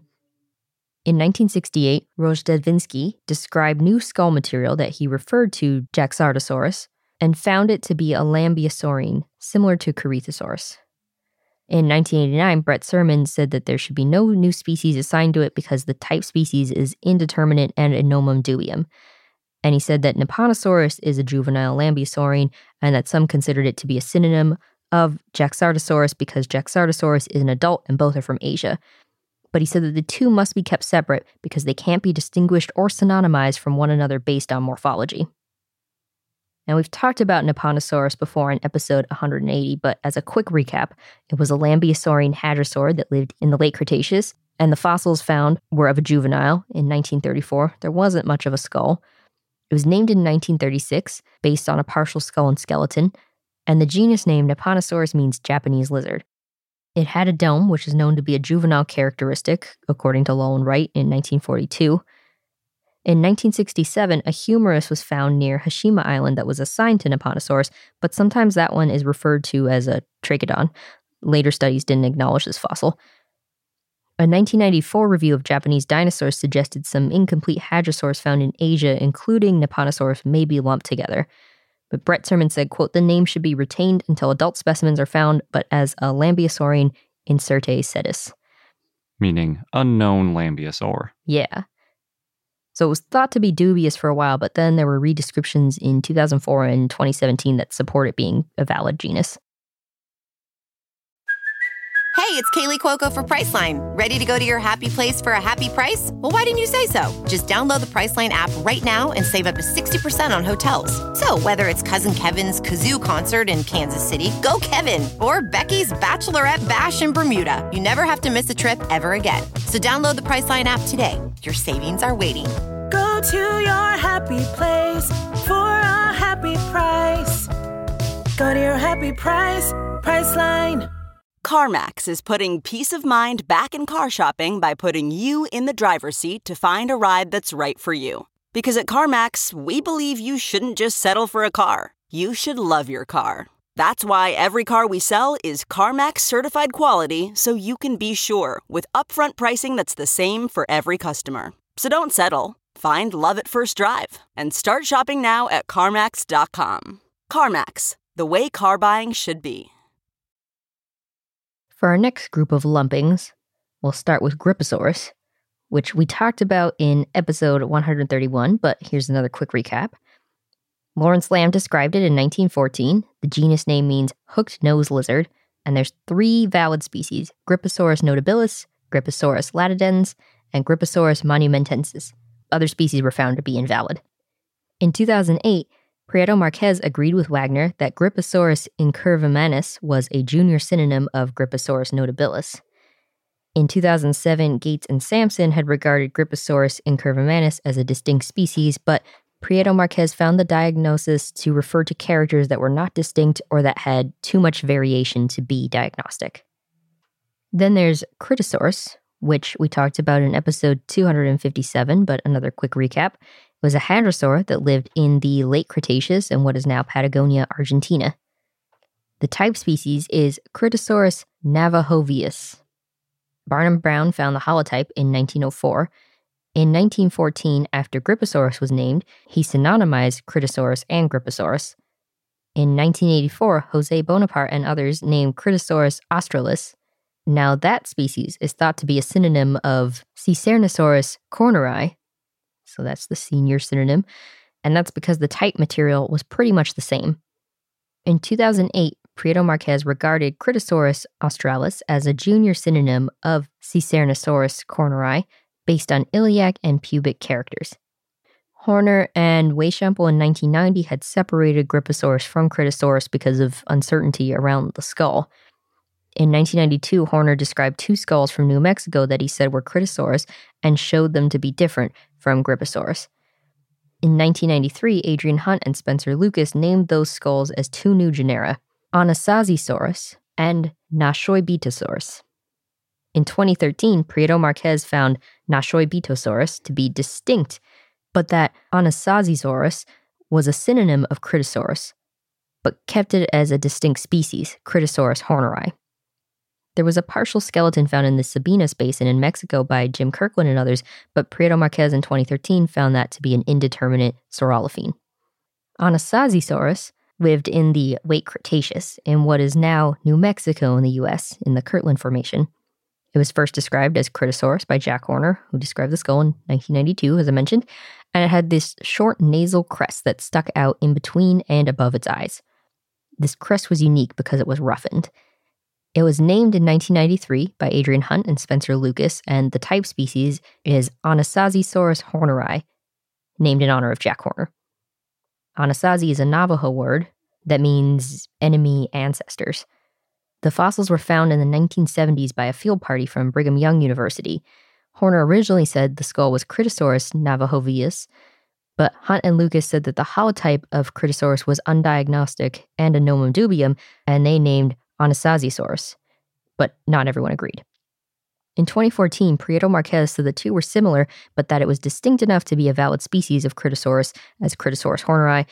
The skull was not well preserved, so not everyone agrees with Anasazisaurus being its own species. Then there's Secernosaurus, a hadrosaur that lived in the late Cretaceous in what is now Argentina. It's thought to be the only hadrosaur from Gondwana until Wheelie was discovered in 2011. The fossils of Secernosaurus were found in 1923 by a team from the Field Museum. They found a partial juvenile skeleton, and then it was described in 1979 by Brett Surman. The type species is Secernosaurus koerneri. and the genus name means severed lizard. That name refers to it living in Gondwana when most hadrosaurs lived in Laurasia. It's named because of the unique morphology of the ilium and the fact that it doesn't look like other hadrosaurs except Gilmoresaurus. Brett Surman said in 1989 that he regarded Secernosaurus as Hadrosaurine incertae sedis because of a lack of diagnostic skull material. In 1984, Bonaparte and others named referred fossils found between 1982 and 1986 in the Los Alamitos Formation as Kritosaurus australis, based on the pelvis and dentary. They compared the fossils to Secernosaurus and found no big differences between the two, but said Kritosaurus was valid because of a more triangular process on the ilium. Wagner found Kritosaurus australis to be distinct, but referred to it as Secernosaurus australis and it was distinct because of the differences in the area and time when they lived. Salinas and others in 2006 said Kritosaurus australis was closely related to Telmatosaurus transylvanicus. Prieto Marquez reanalyzed the fossils and then in 2008 said Secernosaurus and Kritosaurus should be synonymized. Next is Willinakaqe, which was named by Valieri and others in 2010 2011. The type species is Willinakaqe, Salitralensis, and the genus name means southern duck mimic in Mapuche. The species name refers to the salitral in Rio Negro province. Disarticulated specimens of juveniles and adults were found at the Salitral Moreno site of the Allen Formation, and then more specimens were found at a second site in the Malvinas Argentinas Partido. Some fossils may be from a Patagonian lambeosaurine. In 2016, Cruzado, Caballero, and Correa said that the fossils may be more than one genera of hadrosaurid and that the holotype was too weathered and incomplete to support its diagnosis, so it's a nomen vanum, which is basically a nomen dubium. Haven't heard that one before. When I looked it up, uh, one of the definitions said it's kind of a useless term. Does that make nomen vanum a nomen vanum? Maybe. I don't know how it works exactly. So in 2017, Cruzado Caballero and Powell assigned the paratype of Willinakaqe to be Bonapartesaurus rionegrensis. This next dinosaur was named a lot longer ago. One of the oldies. One of the old. They're all oldies, but yeah. It's Orthomerus, which lived in the late Cretaceous in what is now the Netherlands. It was named by Harry Seeley in 1883, so it has been a while. And the type species is Orthomerus dolloi. The genus name means straight femur, and the species name is in honor of the paleontologist Louis Dollo, who had found the fossils in August 1882 when visiting London. It's pretty fun. You're just on a trip and you find some fossils. Yeah. he found a partial juvenile, including femora. And then in 1871, Seeley referred to a left tibia and metatarsal to Orthomerus. More fragments have been found, some from Belgium. They're not all necessarily Orthomerus. Dollo acquired two tail vertebrae in 1882, but it's hard to know if they were actually Orthomerus. There's a second species, Orthomerus weberi, which was named in 1945 by Ryabinin based on hind limb elements found in what is now Ukraine. They were found by Weber, which is how he got the species name. Weber as a female, so in 1995, that name was amended to Orthomerus weberi. In 2015, it was made the type species of Riabininohadros, which was formally named in 2020. A third species, Orthomerus transylvanicus, is actually Telmatosaurus transylvanicus. In 1915, Franz Nopcsa had referred it to Orthomerus. And we talk a lot about Telmatosaurus in episode 277 if you want to go back to that one for more details. A fourth species, Orthomerus hillei, was originally named by Newton in 1892 as Iguanodon hillei and then renamed by Nopcsa in 1915. It's based on a tooth fragment and seen as a nomen dubium. Brett Surman said Orthomerus dolloi was a nomen dubium because it wasn't a complete enough specimen, and that Orthomerus transylvanicus should be Telmatosaurus. So Orthomerus was considered a nomen dubium by Brinkman in 1888 and Horner and others in 2004 as well. In 2019, it was found that Orthomerus had no unique characteristics. They did a study and then they made the right thigh bone the lectotype, and that would make Orthomerus a nomen dubium. It's also possible Orthomerus is outside of Hadrosauridae and could be a more basal hadrosauroid. Kind of linked to that one is Hecatasaurus, named by Nopcsa as Limnosaurus in 1899, but then it was named Hecatasaurus in 1910 by Barnum Brown. The type species is Hecatasaurus transylvanicus, but it's now known as Telmatosaurus, which again we talk about in episode 277. Moving on to our next group, we've got Cionodon, a dubious hadrosaurid that lived in the late Cretaceous. The type species is Cionodon arctatus, and the genus name means column tooth. It was found in Colorado in the US in the Laramie Formation in 1873, and it's named based on fragments. There's two other species, Cionodon kizilkumensis, named by Ryabinin in 1931. The vertebrae was found in Uzbekistan, and Cionodon stenopsis, named by Cope in 1875, found in Alberta, Canada in the Frenchman Formation. Both are probably hadrosaurs, but it's very fragmentary material. Cionodon kizilkumensis has been reclassified as Bactrosaurus kizilkumensis. Now, Bactrosaurus we talked about in episode 171, but as a quick recap, in 1998, Pascal Godefroit and others described the newly found Bactrosaurus fossils, and they said that the skull material from the Iren Dabasu Formation was Gilmoresaurus. And they said that Bactrosaurus was not a lambeosaur or even a hadrosaurid, but instead a more primitive hadrosauroid. I keep mentioning Gilmoresaurus. So Gilmoresaurus was either a hadrosaur or a iguanodont that lived in the Cretaceous in what is now Inner Mongolia in the Iren Dabasu Formation. It was named in 1979 by Brett Surman in honor of Gilmore. The type species is Gilmoresaurus mongoliensis, and the genus name means Gilmore's lizard, because again, for Charles W. Gilmore. Other species have been named. There's Gilmoresaurus autavus, found in Uzbekistan, and Gilmoresaurus arkhangelskyi, found in the Bisekti Formation. But those are too fragmentary, so both species are considered dubious. There's another species from the Bisekti Formation named Gilmoresaurus kizilkumensis, but it has been referred to Bactrosaurus. Next is Mandschurosaurus, which was a hadrosaur that lived in the late Cretaceous in what is now China. It was found in 1914 on the banks of the Amur River. It's the first dinosaur named from China. It's named in 1925 by Ryabinin. The holotype material was initially referred to Trachodon.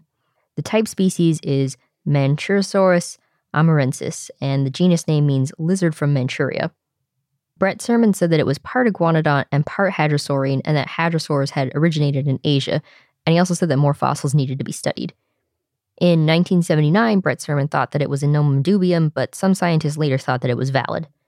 In 1981, Osmolska and Marianska said that the Iren Dabasu dinosaurs were not all one species and tentatively assigned material to Tanius. In 1985, Horner and Weishampel re examined the fossils, including fossils Gilmore had not described, and referred some fossils to Bactrosaurus and said that the skull material was Gilmoresaurus. Then Horner and others in 2004 said that Mandschurosaurus was Nomen dubium. In 2010, Albert Prieto Marquez and Mark Norell redescribed Gilmoresaurus and found that the two Iren Dabasu hadrosaurs were different enough to be their own taxon. There's three species named Mandschurosaurus amurensis, Mandschurosaurus mongoliensis, that Brett Surman had named Gilmoresaurus, and Mandschurosaurus laosensis, which is actually a dubium. There's a skeleton on display at the Central Geological and Prospecting Museum in St. Petersburg, but it's pretty incomplete, so a lot of that skeleton is plaster. You mentioned Tanius, so Tanius was named in 1929 by Carl Wiman. The type species is Tanius sinensis, and it's named based on disarticulated and unassociated fossils. In 1958, Young referred pelvic material. He also referred the species Tanius chinkankoensis that is close to Gilmoresaurus. So in 1958, Young found a referred skull that was like a hadrosaurian, but it also had proportionately taller neural spines similar to lambeosaurians. Brett Surman said that Tanius was a hadrosaurian in Cetus. The genus name Tanius means of tan. It's real tan, is it? It's because of the paleontologist Tan Shicho. Hmm. It's in honor of Tan. It's a hadrosauroid, lived in the late Cretaceous in what is now China. It was estimated to be 23 feet or 7 meters long and weigh 2 tons. In 1939, Ryabinin named Tanius prenidae, which was later assigned to Bactrosaurus. In 1958, Yang Zhongjian named Tanius chinkankoensis, and then in 1976, Jun Shonan named Tanius laiyangensis, but later both were found to be junior synonyms of Tsintaosaurus. Then in 2017, Jang and others found Tanius sinensis and Tanius chinkankoensis to be valid Tanius, but that Tanius laiyangensis was not valid. Got another grouping of dinosaurs here, starting with Zhuchengosaurus. Fossils were found in Shandong, China, including skull bones, limb bones, and vertebrae, and it was named in 2007 by Zhao and others, but it was later found to represent different growth stages of Shantungosaurus. So, Shantungosaurus we talked about in episode 89, but as a quick recap, lived in the late Cretaceous in what is now China. It was very large. It had a femur that was 5.6 feet or 1.7 meters long, and a humerus that was about 3 feet or 1 meters long. There's a composite skeleton at the Geological Institute of China in Beijing, and that's 48 feet or 14.7 meters long. Wow, that's that's pretty big. Yeah, and it's estimated to weigh up to 16 tons. It's about as big as Hadrosaurus got. Yeah. It was described in 1973 by Hu Chengzhi, and the genus name means Shandong lizard. Five skeletons were found, and Shuxing and others said that Shantungosaurus is similar to Edmontosaurus. Then there's Huaxiaosaurus, which was named in 2011 by Zhao and others. The full name is Huaxiaosaurus aigahtens. The genus name is the ancient word for China, and the species name is Latin for giganteus. And in Chinese, that same word is Judah. Huaxiaosaurus was found to be a junior synonym of Shantungosaurus due to individual variation and some distortion on how the fossils were buried. Next is Arstanosaurus, a hadrosaurid that lived in the late Cretaceous in what is now Kazakhstan. The fossils are based on a partial left maxilla and part of a left femur. It was named in 1982 by Shilin and Suslov, and the genus name means Arstan lizard. It's confusing because it has been thought to be a hadrosaurid and a ceratopsid. In the mid 90s, mid 1990s, that is, it was thought to be a ceratopsid. Then it was later found that the characters that were thought to make it unique were just based on perspective. And the maxilla came from something like Bactrosaurus, and the femur wasn't enough to specify what it was, so it became an indeterminate hadrosaurid. There's a hadrosaurid from the Bayan Shire Formation that's sometimes been thought to be Arstanosaurus, but now it's thought to be its own genus, and it's informally known as Gadolosaurus. Next is Batyrosaurus, a hadrosauroid that lived in the late Cretaceous in what is now Kazakhstan. The type species is Batyrosaurus rozhdestvenskyi. It was described in 2012 by Pascal Godefroit and others. The genus name came from Batyr, the Kazakh hero warriors, and the species name is in honor of the paleontologist Rozhdestvensky. But it may be the same as Arstanosaurus akkurganensis. Back to Gadolosaurus. Gadolosaurus has no type designated. Huh. That doesn't make a lot of sense. This is, uh, I would say, the weirdest hadrosaur name that I came across. The name means baby dinosaur. It's a Japanese phonetization of the Cyrillic spelling of hadrosaur, and it was meant to be a placeholder name. The name was in a 1979 popular book by Saito about a Russian exhibit of dinosaurs that toured Japan. According to a letter in 1985 by Kurzanov, it was from the Bayan Shire Formation, but Kurzanov thought it was a juvenile Arstanosaurus. It's about 30 inches or 71 centimeters high. The figures in the book in 1979 show it to be more like an iguanodontid than a hadrosaurid, but those features were plaster reconstructions. Brett Surman said that Norman, Osmolska, and Sereno said that they all considered Gadolosaurus to be a juvenile Arstanosaurus. And Brett Surman said it shouldn't be cited until more specimens are described, and it should be as a new name since Arstanosaurus is a nomen dubium. yeah, probably shouldn't use a name that's never actually been a name in the first place. Yep, but it's pretty funny. It was in a book. Can't believe everything you read in books. Peer reviewed journals are better. Some books are peer reviewed. Yeah. And our books are good. as well as any books that are advertisers, they're also very good. Mm. And no, we didn't have to say that. now, the rest of the hadrosaurs that we'll be covering that I've found at least are not as connected, or they don't really have as many connections to other hadrosaurs, so we'll just go through these alphabetically.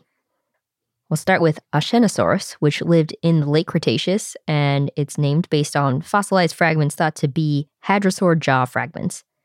The genus name means Ashen lizard for the Ashen Formation where the fossils were found, and it's estimated to be between 13 to 16.4 feet or 4 to 5 meters long. Starting with another little one, maybe medium little. Yeah. The fossils were found in 1887 and named by Gerard Smets in 1888. The type species is Aachenosaurus multidens. Now, Smets said that he examined these fossils with his naked eye, with magnifying lenses, and a microscope. But then, Louis Dollo found the fossils to be fossil wood and not a dinosaur. Oh no. Smets tried to defend it, but then he was embarrassed. There were rumors that he stopped being a scientist, but then he published his next paper in 1889 about turtles. Turtles save the day again. as long as they can avoid getting stepped on by sauropods. I don't know about saving the day. he wasn't confident enough for the dinosaurs, so he moved on to turtles. Oh, I see. The lesser of the animal groups. it's interesting that there was a length estimate from a piece of wood. It's pretty funny. Yeah, the whole thing's pretty funny. Next, there's Augustynolophus, which we talked about in episode 156. It's the California state dinosaur, described in 2013. It was originally described as Saurolophus morrisi, and then later studies found its skull to be different from other saurolophines, and it became its own genus. And then it became the state dinosaur. Yes, it's a good path. Next, we've got Claorhynchus, which was named by Cope in 1892, and that genus name means broken beak. It was based on broken bones found around the snout. It's been thought to be a hadrosaurid and a ceratopsid, and sometimes a triceratops. Cope thought that it was an agathaumid, a ceratopsid, from the Laramie Formation in Colorado. Then he thought it was a hadrosaurid. And then in 1904, Franz Nopcsa reclassified it as a ceratopsid. In the 1940s, Richard Swann Lull and Nelda Wright said that it was a dubious hadrosaurid, and then Brett Surman in 1979 said that it was likely a ceratopsid neck frill, probably Triceratops. Other reviews found it to be an indeterminate hadrosaurid. Next is Dysganus, which lived in the late Cretaceous in what is now Montana, found in the Judith River Formation. It was named by Cope in 1876, and the type species is Dysganus encaustus. The genus name means rough enamel. There are four species that were named based on isolated teeth of what turned out to be hadrosaurids and ceratopsians. And each of these species had between one to eight teeth. the species include Dysganus encaustus, Dysganus bicarinatus, Dysganus peiganus, and Dysganus haydenianus. Franz Nopcsa in 1901 assigned it to be a ceratopsid, and in 1907, John Hatcher redescribed the teeth and found them to be hadrosaurid and ceratopsid teeth. All mixed up. It's really hard to name dinosaurs based on teeth. Yes, it is not recommended. Next, we've got Glishades. It's a hadrosauroid that lived in the late Cretaceous in what is now Montana, found in the Two Medicine Formation. I like that name. Yeah. The type species is Glishades ericksoni, and the genus name means concealed in mud. And it combines the Latin word for mud with the Greek god Hades. It was named because the fossils were beneath the surface. Prieto Marquez found it to be a non hadrosaurid hadrosauroid. In 2012, Campione and others said that the holotype may be an indeterminate juvenile saurolophine hadrosaurid and that Glishades ericksoni is a nomen dubium. Oh, that's too bad. Yeah, it's a good name. Next, we've got Gongpoquansaurus, a basal hadrosaurid that lived in the early Cretaceous in what is now Gansu province, China. The genus name means Gongpoquan reptile. It was first described in 1997 by Lu Junchang as Probactrosaurus mazongshanensis. Later that year, it was found to be less derived than the type species of Probactrosaurus, so the name Gongpoquansaurus was suggested informally, and then it was named formally in 2014 by Lu Junchang. Then we've got Hypsibema, which we talked about in episode 269, but as a quick recap, it was originally called Neosaurus missouriensis and then renamed later in 1945 by Gilmore and Stewart to Parrosaurus missouriensis because the name Neosaurus was already the name for a synapsid. It was thought to be a sauropod. But Gilmore thought it was either a hadrosaur or a sauropod, and then Gilmore said that it couldn't be a hadrosaur because of the chevrons and, quote, more elongate centra. Then there were more excavations in the late 1980s and they found parts of the jaw. So it's still valid? Yes, and Hypsibema missouriensis is the official state dinosaur of Missouri. That's why I was wondering, because I thought it was recognized in such a way. And if it became a nomen dubium, that's a little unfortunate. Nah, but it's included here because of the namings with Neosaurus and Parrosaurus. Gotcha. Next is Koutalisaurus. The type species is Koutalisaurus kohlerorum. The genus name means spoon lizard and refers to the shape of the dentary. It's named based on a right dentary. It was named in 2006 by Prieto Marquez and others, and that's based on this dentary having a long section with no teeth. They said it may be synonymized in the future. They also said in 2006 they chose to split it out because it was, quote, as susceptible to error as lumping IPS SRA27 and the remaining material into one taxon. Now, the fossils were found in the 1990s in the Talarn Formation. The site was later named Laos. In 1997, Casanovas Cladeus and others said that the fossil was from the SRA, where the original Pararhabdodon fossils were found. In 1998, they described it and referred it to Pararhabdodon isonensis, which was originally Iguanodontia incertae sedis by Casanovas and Cladeus and others in 1993. Then, Prieto Marquez and others reevaluated and said that the fossil was found 30 feet or 9 meters below the SRA locality and that no dentary was found in the SRA locality to compare. So they said that the Pararhabdodon fossils only came from the original locality. In 2009, Xavier Pereda, Suberbiola, and others said it, quote, exemplifies the problem of erecting new species on the basis of very fragmentary material, end quote, and it being a valid genus depends on finding more fossils. In 2009, Prieto Marquez and Wagner looked at the holotype of Koutalisaurus and compared it to Tsintaosaurus spinorhinus. They found the dentary to have the same long, toothless slope at the front of the jaw, and they also found similarities between Pararhabdodon isonensis and Tsintaosaurus spinorhinus, and since both Pararhabdodon and Koutalisaurus came from the same formation, they decided to lump the two together. Then in 2013, Prieto Marquez and others found in a study of hadrosaurs from Europe that the dentary wasn't that unique. It just looked more unique because of the way it was first prepared in the 1990s. The Tsintaosaurus dentary was also distorted from its preparation. And because of this, the Koutalisaurus dentary is not distinguishable from many other lambeosaurines and is not connected to Tsintaosaurus, so it's now considered to be an indeterminate lambeosaurine dentary. Next is Kundurosaurus, which lived in the late Cretaceous in what is now Russia. A partial skull and nearly complete brain case was found, and there's referred specimens that include partial brain cases, dentaries, humeri, ulna, radius, pelvic girdle, and more. It was described in 2012 by Pascal Godefroit and others, and the type species is Kundurosaurus nagornyi. The genus name comes from Kundur, the type locality, and the species name is in honor of V.A. Nagorny, who found the locality in 1990. Xing and others in 2014 considered Kundurosaurus nagornyi to be a junior synonym of Kerberosaurus manakini, a saurolophine hadrosaur, based on it being in the same formation and having similar characters. Godefroit and others in 2012, though, said that they were separate.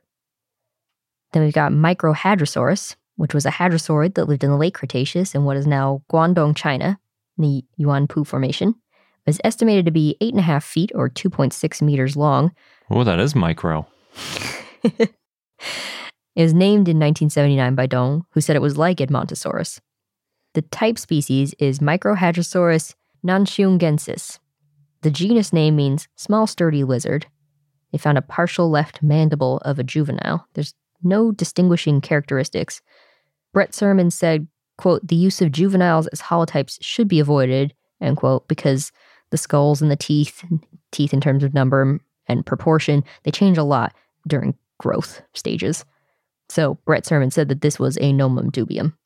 Lots of things are named based on juveniles. It's not always a bad thing. Yes. Well, the lumpings and the splittings continue. yeah. Then we've got Notoceratops. The type species is Notoceratops bonarellii. It was found and named in 1918 by Augusto Tapia. The genus name means southern lizard face, and the species name is in honor of Guido Bonarelli, who advised Tapia in his studies. The original fossil has unfortunately been lost. It was a toothless jaw. It was thought to be a ceratopsian, Makes that makes sense why it was named Notoceratops. Yeah. There's a lot of mix ups between hadrosaurs and ceratopsians. I guess they had similar teeth. So in 1980, Molnar said it was a hadrosaurid because ceratopsians weren't found in South America, but not everyone agreed with this reasoning, and some scientists said it should be considered a ceratopsian unless shown otherwise through morphology. But if we don't have the fossils anymore, does it really matter? You just have to find more fossils Mm-hmm. from the same area. Next is Ornithotarsus, which lived in the Cretaceous. The holotype includes the lower part of the left calf bone and part of the left shin. It's estimated to be between 46 and 49 feet, or 14 to 15 meters long, and weigh 12 tons. Nice. That's like Shantungosaurus size almost. Yeah, it's a big one. And the lower part of the shin is 18 inches or 46 centimeters wide. Samuel Lockwood found the fossil in 1869 while walking along Union Beach in New Jersey, and he saw a bone coming out of a wall of dirt, the shin and fibula. So the exact location of where the holotype was found is unknown, but he told Benjamin Waterhouse Hawkins about the fossils, and then Hawkins sent him a sketch. And this helped Hawkins figure out the details of the ankle structure of hadrosaurs. Hawkins was working on the Central Park Museum in New York City at the time. Marsh asked to purchase the fossils, and Lockwood agreed, but he wanted enough time to make this cast for Hawkins. Then Cope came to Lockwood, because we're in Bone Wars time, and he asked to buy the fossils. Lockwood said no, but he did let Cope draw them, and then he apologized to Marsh later in a letter because, well, Marsh acquired the fossils in 1886 for Yale Peabody Museum, and he did have a cast. Cope named the new species before Marsh. So he named the species in 1869. Cope did, that is. It's named based on a partial hind limb. The type species is Ornithotarsus immanis. The genus name means tarsus bird, or, you know, bird's ankle, and refers to the tibia and ankle bone fusing the way it does in birds. And the species name means the immense one. Hmm. That's good. Cope thought it was part of Symphypoda, which is a group that he said were reptiles with deformed ankles that also included Compsognathus. Or Compsognathus. Some researchers considered Ornithotarsus to be a junior synonym of Hadrosaurus foci. I think it might be Hadrosaurus falkii. I've heard that one both ways, which is weird because usually when you end with I, you- have the I sound, but since Yeah. it's double I, it's kind of weird. Yeah. It might also be because it's such a famous one that's been around for so long that maybe it got simplified more than some of the other ones did. Yeah, could be. So it only would be a junior synonym, assuming that the fossils of Ornithotarsus were found in the Woodbury Formation in New Jersey. But again, we don't know exactly where they were found. There's a lack of diagnostic features, so it was found to be in Nomen dubium.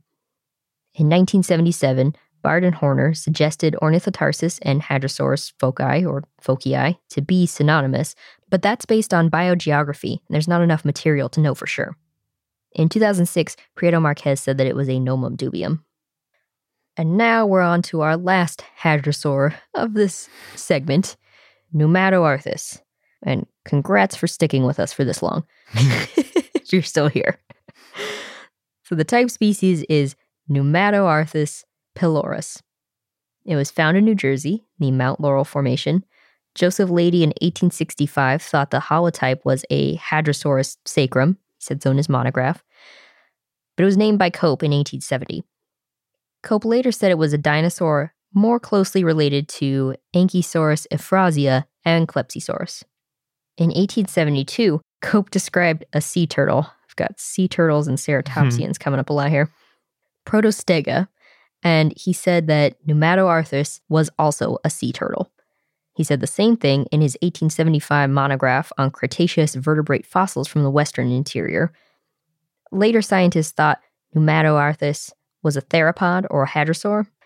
Huene in 1932 said it was the sacral vertebrae of Dryptosaurus. Baird and Horner in 1977 transferred it to Testudinata, which are tetrapods with a true turtle shell, and said it was a sea turtle. Brett Surman agreed and said that it should not be considered to be a hadrosaurid. So now we have gotten through 50 plus hadrosaur lumpings and splittings. That was a lot. It was a lot. I went through a lot of different source material, but I just want to point out three in particular that were really helpful if you want to read these yourselves, if you want to dive even deeper into hadrosaurs, because they go into more than just lumpings and splittings. There's a revision of the Hadrosauridae, Reptilia, Ornithischia, and their evolution during the Campanian and Maastrichtian by Michael Keith Brett-Surman. That was his dissertation for George Washington University in 1989. There's also Phylogeny and Historical Biogeography of Hadrosaur Dinosaurs by Albert Prieto Marquez. That was his dissertation for Florida State University in 2008. And as I mentioned at the beginning of the segment, there's the book Hadrosaur's Life of the Past, published in 2014, which is a compilation of the 50 plus presentations of that International Hadrosaur Symposium in 2014. Nice. And uh, our fun fact slash one news item of the day. More hadrosaurs. yes. Well, it's just one hadrosaur, Mm, really slowing things down a notch. it's a gnarly one, though. It is. And it is the first South American hadrosaurid described with pathologies. It was written by Penelope Cruzado Caballero and others and published in Cretaceous Research just recently. Another name that came up in my hadrosaur research. Oh, yeah? Yeah, mentioned her a few times. This time, they're talking about an injured Bonapartesaurus, which was located at the Museo Provincial Carlos Ameghino, also known as MPCA, in Rio Negro, Argentina. It was collected way back in 1984 in the same province, and this is actually the holotype specimen of Bonapartesaurus Nice. Oh, but poor specimen when it lived. because it has pathologies. Mm-hmm.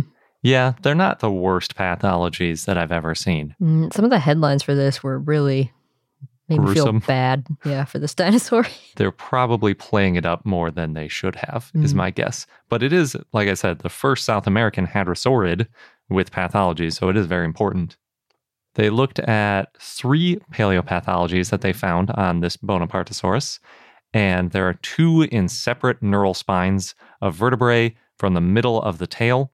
So the top middle of the tail had a couple, a pair of bones that each had their own pathology. Then there's also one in its metatarsal in the left foot, so a middle foot bone that was also injured. Hmm. In one tail vertebra, there's a quote unquote displaced fracture, which basically means it's bent to the side. That's what it looks like. Hmm.